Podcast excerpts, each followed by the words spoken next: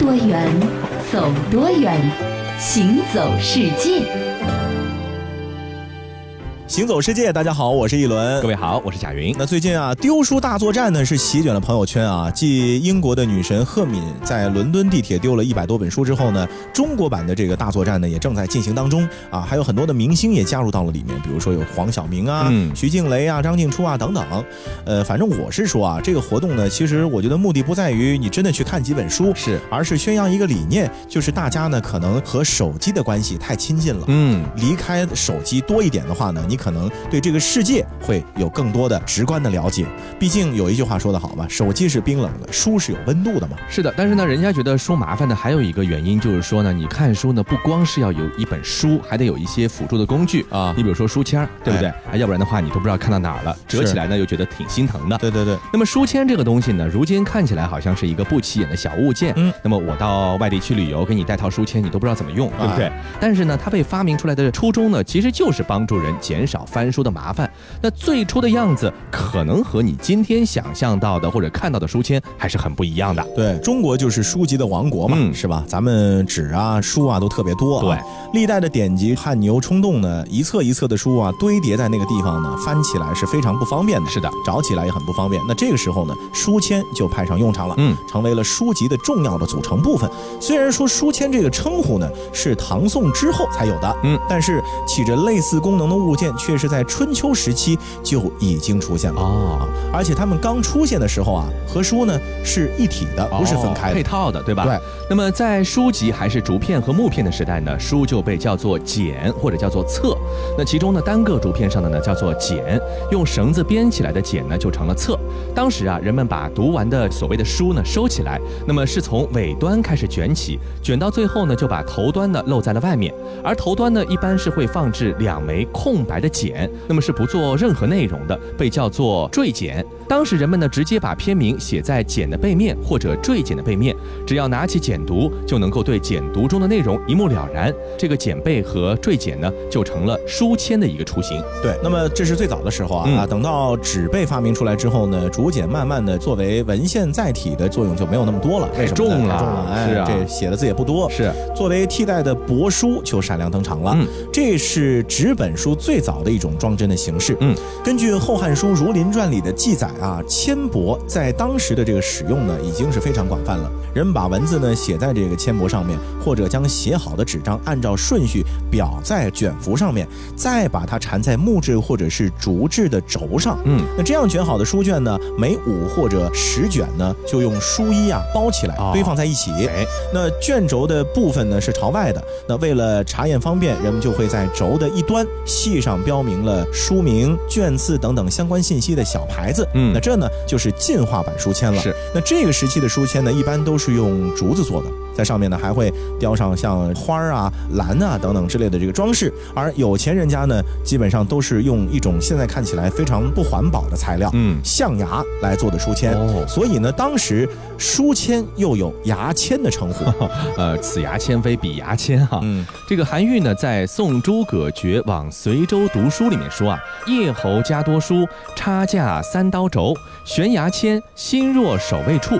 宋代的苏轼呢，在书轩的这首诗中说啊：“雨昏时宴寒云色，风动牙签乱叶声。”那千万不要想不通，那个时候的大户人家为什么要在书架上挂一排剔牙的东西？其实那个时候呢，都是对书签的一个描述。是。那说完了简读时代和卷轴时代之后呢，随着印刷术的兴起啊，册页装呢就开始盛行了。哎，所谓这个册页装呢，就是用纸张将书籍呢装订在一起的这样的一种书籍的装帧形式。目前还在用的，对吧？那册页时代的书签呢，就是在封皮上贴的这个写着书名题名的卷条。嗯啊，因为它是贴在封。皮上的那为了区别于卷轴装书用的这个挂签，嗯，那么就被称作了福签啊啊。当时的每册书的页面呢并不多啊，不像今天一样的区分阅读进度，非得把书签插进书里不可。是，所以呢，书籍上的那个卷条呢就充当了书签的作用。没错，嗯，到了清代的时候呢，近代其他国家发明的一个新型的印刷术呢传到了中国，这精装书啊、平装书呢就传入了进来，慢慢的取代了线装书的地位。那书呢可以变得更厚一些，而且呢书名呢可以直接印到封皮上，就不用粘贴这个标签了。于是呢，人们就把夹在书里作为阅读进度标记的薄片呢称为书签。直到这个时候，书签才是我们今天所知道的这个书签的东西。是啊，说了这么多，反正我觉得啊，在上班路上静静的看书呢，很多人可能还是做不到的。即便这个书签再美观，嗯，书再引人入胜，是吧？毕竟啊，为什么呢？因为你这个一大早上空着肚子赶路，哪还有心思看书啊？哎，先得填饱肚子。有的时候呢，地铁又特别挤，你连书都没法拿出来，对吧？所以咱们精神食粮聊到这儿，接下来呢，说一说现实生活中的食粮啊，早餐的一个主要代表煎饼吧。哎，千万不要小瞧了煎饼，它可是有着非常悠久的历史的。嗯，呃，可以称得上是古董级的一种食物了。哦，接下来的时间呢，我们不妨这样，就是大家呢去买个煎饼啊，咱们一面吃着煎饼，一面呢由近及远，从近的开始说。来做一次煎饼的溯源之旅，看看煎饼在历史上都留下了哪些印记。好，咱们先从近的说，清代时候开始说起啊。嗯，清代蒲松龄呢，除了是一个文艺青年，著有这个《聊斋志异》外呢，还是一个不折不扣的吃货。他呢，还专门为煎饼写了一首赋，叫做《煎饼赋》啊。从中呢，你可以清楚的了解到，清代山东煎饼的制法，其实和今天的制法几乎是一个样子的。这口大锅。当地人称作鏊子，直径两米，加工的是山东人的标志性主食煎饼。制作煎饼的主料是用白薯干碾成的粉，当然也可以用大豆、小麦、高粱、玉米等五谷杂粮来碾粉。鏊子烧热，面糊均匀摊开，杂粮面糊快速成型。蒸汽弥散，空气里浸润着朴素的甜香，那是谷物特有的气息。火力至关重要，太旺容易焦糊，太小煎饼潮湿粘牙。刚出锅的煎饼又脆又香，彻底放凉，就慢慢回软变韧。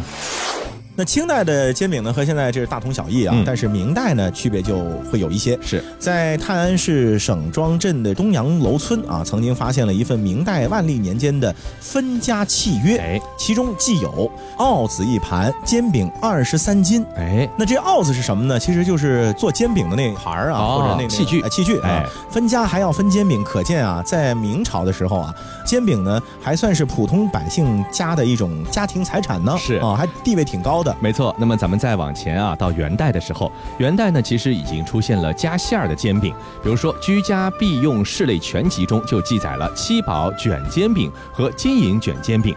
这七宝卷煎饼呢是指羊肉馅儿的饼，而金银卷煎饼呢则是用鸡蛋的卷饼。那么后者啊，就是鸡蛋卷饼，和咱们今天看到的煎饼果子其实是差不多的。嗯，接着再往前到了宋代，嗯，在河南登封呢，考古学家发现过一幅宋代的厨娘烙饼图的壁画。哦。画面上呢有三位执事的厨娘，一位呢在擀面，一位呢在用当在这个烙饼，嗯啊，另一位呢是端起烙好的饼呢要离开。细心的朋友应该已经听出来了，那个时候宋代的煎饼啊是先擀面后烙饼，工艺呢。和接下来的就稍有不同。是的，咱们再来往前啊，推到唐代，煎饼在有关唐代的文献中呢，可以读到不少。有的呢是见于日常生活的一些描述，有的呢是见于宫廷膳食之中。比如说《唐六典》中呢，就记述了光禄寺备办百官膳食的时候呢，就有这么一句话，说这个三月三日加煎饼。那么这一天呢是上巳节。那么其实煎饼在当时呢是一款节令的美食。那再来说汉代啊，汉代呢没有明确的文献记载说到煎饼，但是。呢，饼是有的。那既然有饼的话呢，想必这么聪明，应该也会有煎饼的存在啊。是啊。而关于汉代的饼啊，这里还要和大家分享一个非常有意思的小故事。话说汉高祖刘邦定都关中之后，老父太公由于思念故土，终日闷闷不乐。唉，唉，唉，父亲。现如今咱们家的日子可走进了新时代，锦衣玉食的，您还叹什么气呀？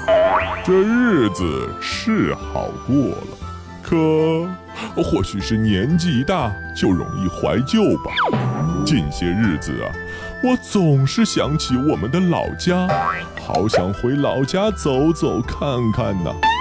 可惜我这把老骨头是走不动喽。嗨。朕还以为多大事儿呢，不就是想回老家了吗？没事儿，儿子这就解了你的思乡之苦。来人呐，奴才在。去，传朕的旨意。让能工巧匠一比一仿制朕故乡封地的街坊布局，为太上皇重铸新城。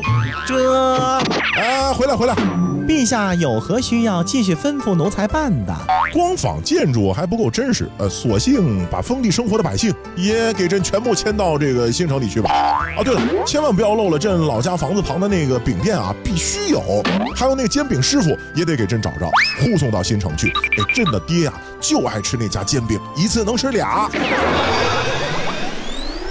所以说这可以称得上是中国古代一次非常成功的远距离的搬迁重建工程了啊！你看，就连煎饼店都一直随着搬迁，那么总设计师也算是名垂千史，这得打个引号，哎，是的，皇帝太任性啊！呃，这汉代呢再往前溯呢就没有发现煎饼这个东西存在的线索了。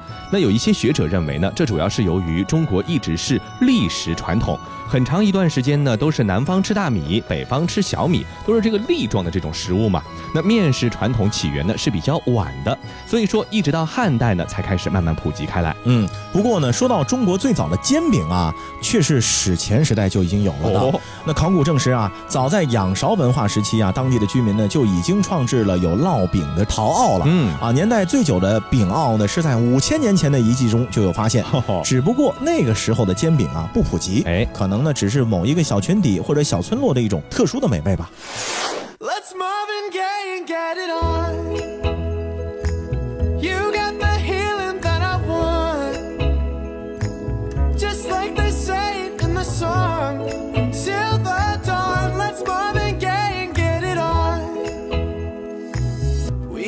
this king says to ourselves Don't have to share with no one else. Don't keep your secrets to yourself. It's Kama Sutra show and tell.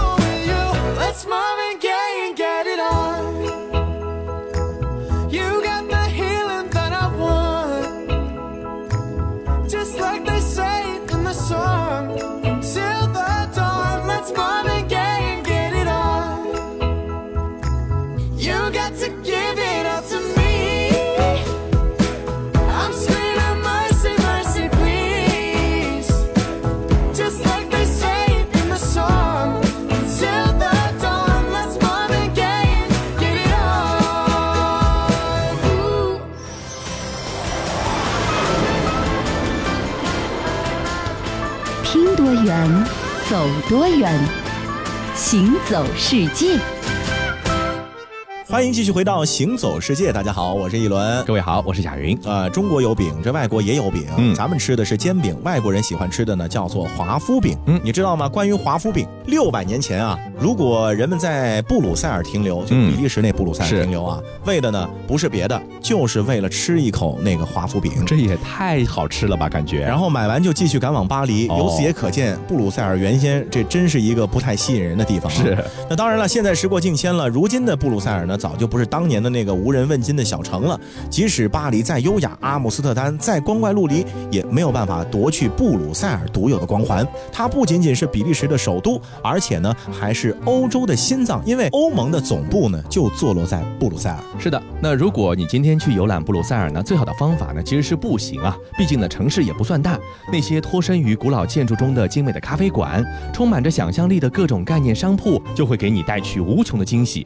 那如果说步行有什么？缺点的话呢？那可能就是你步行一次，也许就胖三斤了，管不住自己的嘴巴。嗯，这布鲁塞尔呢，好吃的东西实在太多了。这巧克力店呢，一个一个都把自己打扮的精致小巧，那上面一颗颗诱人的巧克力呀，就像这个钻石一般，让人呢是忍不住把手想伸进玻璃拿一块，马上大快朵颐。嗯，那除此之外呢，像华夫饼啊、酥皮饼之类的新鲜糕点的香味呢，也是飘的满街都是。想要成功躲开他们的诱惑。货，你需要的只有一样东西，就是钢铁一般的意志。对了，当然了，布鲁塞尔可不仅仅有吃的啊，欣赏美轮美奂的历史建筑呢，也是你步行的一个真正的目的所在。翻开比利时布鲁塞尔的地图，你就会发现，其实布鲁塞尔呢是一个被环形公路带所包围的这样的一个城市。哦啊，那个环形公路带呢，原本呢其实是十四世纪筑起的这个城墙的遗址。哦，形状呢是一个五角形，就好像啊是中世纪的骑士勋章一样。嗯嗯，地图上看还挺漂亮的。嗯，布鲁塞尔主要的景点呢，其实就是集中在这个骑士勋章。里面，而且呢，基本上就围绕着两个广场的周围展开。一个呢是位于下城区的布鲁塞尔大广场，周围呢是繁华的商业区；另一个呢是位于上城区坡地的皇家广场，嗯，周边呢是像王宫啊、国家宫啊、美术馆啊、博物馆这样的地方，那属于行政区和艺术区。那凡是到了布鲁塞尔的人呢，没有人不会想去大广场走一走。它呢就位于刚才说到的骑士勋章的中心的位置。雨果称赞它是世界上最美的广场。它呢其实是一个长一百十米、宽七十米的周围游行会馆建成的一个包围的方形广场。那么著名的撒尿男孩的雕像呢就在大广场边上的一条街上。撒尿男孩呢是一个用童子尿平息一场战争的英雄，一个举世皆知的比利时人。据说啊，这个名为于连的小男孩呢撒尿把敌人的炮击布鲁塞尔的炸药的导火索给浇灭了。那传说的真实性呢自然是十分可疑的，而且呢也太过开玩笑了，对不对？对是这太巧了吧？是啊。不过呢，由于其形象。俏皮可爱，所有人呢都是默默的接受了这样的一个说法。嗯，那么他常年呢是赤身裸体，只有到了某些节庆或者纪念日，他才会选择性的穿上市立博物馆那里啊来自世界各地的衣服，打扮的非常漂亮的一个形象。哎，不管怎么说，它是一个重要的景点啊。是的，接下来另外一个重要的广场呢，就是皇家广场了。它位于南部的布拉邦特台地。这个广场的建筑左右呢是对称的排列的，追求的呢是一种单纯简洁的建筑的风格。嗯，因为作为十八世纪流行的新古典主义样式的典范呢，而闻名于世界。那这些建筑呢，有一个特点，通体呢都是白色的，嗯，排列在一起呢，非常的震撼。行走在里面，你会觉得自己就好像是一只行走于结婚蛋糕之间的蚂蚁一样哦，因为都是白色的嘛，形象的，就一个小黑点。是的，皇家广场的一侧呢，还耸立着壮丽的皇宫啊。比利时的国王呢，一般是不在皇宫居住的。哦，那如果在的话呢，有一个标志，嗯，就是皇宫会升起比利时国旗，嗯。就代表国王在里面了。是的，那逛了那么多地方呢，一定要找一个老的酒馆，好好喝一下当地的啤酒。布鲁塞尔呢，拥有全欧洲最好、最丰富的啤酒，三百多种啤酒呢是任君挑选。在这里呀，学着说 Bonjour，就是法语中的你好。为什么呢？因为布鲁塞尔人其实大多数说的是法语，尽管呢他们也可能会说英语，但是呢法语是他们的第一语言。你说上几句打招呼的话呢，可以很快的拉近你和当地人之间的距离。那说到这个语言啊，比利时呢也是分区域的，嗯，它分南。北南部的瓦隆地区呢，主要是说法语；哎，北部的佛兰德斯地区呢，说的是佛兰德斯语，也就是一种荷兰的方言嘛。哦，那比利时的官员啊，大部分说的呢都是法语，这就让弗兰德斯人呢是挺恼火的，因为弗兰德斯人占比利时总人口的百分之六十，哦属于多数。是啊，甚至因为这样的一个问题啊，有一个比利时首相还调侃说，能把比利时维系成一个整体的，只剩下了国王对啤酒的热爱以及对国家足球队的喜爱了。啊，是，嗯，所以或许可以这么。说在比利时啊，酒杯碰撞的声音才是真正通行全国的第一语言。照咱们节目的这个逻辑呢，说了欧洲呢，就不得不提一下美国了，因为美国和欧洲的联系非常的紧密啊。它表现在很多的方面，比如说美国人的很多的生活习惯，嗯啊，都是源自于欧洲人的生活习惯。对呀，美国的去的嘛。美国很多的这个对人呢，他其实也是欧洲人的这个后代嘛。是啊。还有一个有意思的点就是，美国的很多城市啊，是完全照搬的欧洲城市的名称。哎呦，太简单了。比如说，美国最大的城市叫纽约，就是新约克嘛。新约克就是英国的这约克加了个新，还有像什么新奥尔良啊等等之类的。但是你知道。吗？在美国还有叫俄罗斯城市的名字的这个地方，比如说美国就有一个也叫圣彼得堡的地方。嗯，那最初呢，听到美国也有叫圣彼得堡的地方的时候呢，可能很多人跟我一样的一个感觉，很诧异，对不对？不过呢，回头想想，这里呢有什么新约克，还有西班牙的圣地亚哥，那么有那么多跟欧洲重名的城市，甚至连国内自己的城市有很多的也重名。比如说啊，这华盛顿不光是美国的首都叫华盛顿，叫华盛顿的地方在全美。美国有三十二个之多啊，再多一个圣彼得堡呢，可能也不那么的让人觉得奇怪了。对，不过呢，为了区别那个著名的圣彼得堡这个低调小城的名字呢，在翻译成中文的时候呢，一般呢都加一个字叫圣彼得斯堡。哦哦哦。那么下面呢，我们还是按照这个名字来称呼它吧。对，之所以要提到美国的这个圣彼得斯堡啊，主要呢还是因为它和俄罗斯的那个圣彼得堡名字一样，但是氛围和环境完全不同。嗯，美国的这个圣彼得斯堡呢，是在佛罗里达西海岸上的一个特别舒服的小城。嗯啊，不冷。对。那如果非要横向比较呢，它其实有点像咱们中国的厦门。哦。规模不大，就在海边，气候常年温暖，非常宜居。同时，最关键的是什么呢？那里文艺指数爆棚。是的。那说起这个名字的由来呢，其实呢就和俄罗斯的名城圣彼得堡呢还真有点关系了。那么又因为呢是俩牛人呢投硬币决定的，所以说还差点叫了另外一个名字。时间回溯到一八七五年，当时呢有一个叫叫约翰 ·C· 威廉姆斯的底特律人呢买下了这块地。到了1888年呢，一个移居美国，后来给自己重新起名为彼得·迪曼斯的俄国人呢，就把这个铁路线延长到了这里。跟美国那些拓殖的历史很像，慢慢的呢，这里就发展成了小镇的规模，后来呢又变成了大城市。这个时候呢，得给这个地方呢要起个名字啊。对啊，不能就叫无名地吧？对，或者叫小镇也不行啊，是吧？那据当地的传闻呢，说威廉姆斯和迪曼斯这两位开山祖师，就是都是最早到那边的嘛。小威和小迪吧？啊，这小威和小迪，于是呢就玩起了掷硬币的游戏，嗯，这也挺随意的啊。结果呢是这俄罗斯人小迪赢了，嗯，所以呢他就以他挥霍了半数青春岁月的城市俄罗斯的圣彼得。堡为这里呢命了名，哎啊，所以就叫圣彼得堡了。哦，不过呢，为了安慰他的好朋友小薇啊，所以小迪呢，把自己在当地盖的第一所酒店让这个小薇来命了名。那这是所谓吃水不忘挖井人啊，思乡情深的小薇呢，同样以自己的家乡底特律命名了这所酒店。嗯，那时隔一百多年啊，这个底特律大饭店呢，至今呢是仍然存在，不过呢已经另作他用了。现在比较有名的老饭店呢，有建于一九二一年的皮埃尔酒店，建于一九二六年的科尔多瓦酒店和因蒂格酒店，就是前赫里蒂奇酒店。对，在美国呢，难得看到一些这么有历史的东西啊，所以说呢，到这个圣彼得斯堡来旅行的美国本地人，大多都会选择这些老牌的酒店进行入住。对，但是呢，你千万别去凑热闹，也住这些老牌酒店，嗯，因为我敢打包票。享受惯现代生活的你是不太会适应的啊 啊！接着再来说一下这圣彼得斯堡啊，它平均一年啊三百六十一天都是阳光普照哦，曾经创下过一个连续七百六十八天不间断阳光照耀的吉尼斯世界纪录。哎呦，所以那里可以称之为阳光之城。但是另外一个角度来说，那得多干呐，对吧？是，不管怎么说吧，反正总而言之，环境还是让人觉得挺舒服的。嗯，那由于它舒适的生活的环境和低成本的生活开支，所以导致在美国呀，很多人退了休之后呢，就往那里。搬哎，近些年呢，城市的经济发展的还不错啊，年轻人呢也纷纷的开始往那儿跑了。嗯，圣彼得斯堡啊，还一度被美国的时尚杂志是评选为了美国中等规模城市中最具活力城市的代名，挺年轻的感觉，对吧？那么刚才说到了这个圣彼得斯堡和厦门有一个非常类似的一个特点，就是很文艺。哎，那么其实，在圣彼得斯堡呢，博物馆、美术馆呢是非常多的，最著名的呢就是这个有名的达利美术馆，就在这个地方啊。除了达利的祖国西班牙，这座美术馆呢就收藏了。全世界最多的达利画作，那么大量的作品呢，居然齐聚在了一个这么低调的小城，那确实是让人觉得挺惊讶的。那么除了闻名遐迩的达利美术馆呢，圣彼得斯堡还有佛罗里达国际博物馆、圣彼得斯堡历史博物馆、佛罗里达大屠杀博物馆、夏皮罗当代工艺美术馆等等等等，可以说呢是麻雀虽小，五脏俱全，这文化底蕴还算是真的非常雄厚的。最重要的是去那儿旅游，你就好像去了两个地方一样。是。好，以上就是今天的行走世界，感谢各位的收听，我们下期再见。Loving can hurt.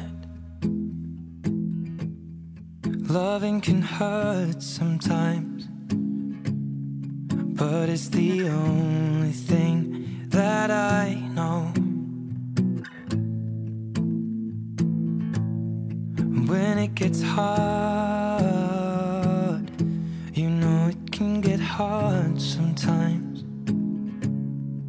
It is the only thing that makes us feel alive. We keep this love in a photograph. We made these memories for ourselves. Where our eyes are never closing, hearts are never broken, and time's forever frozen still. Keep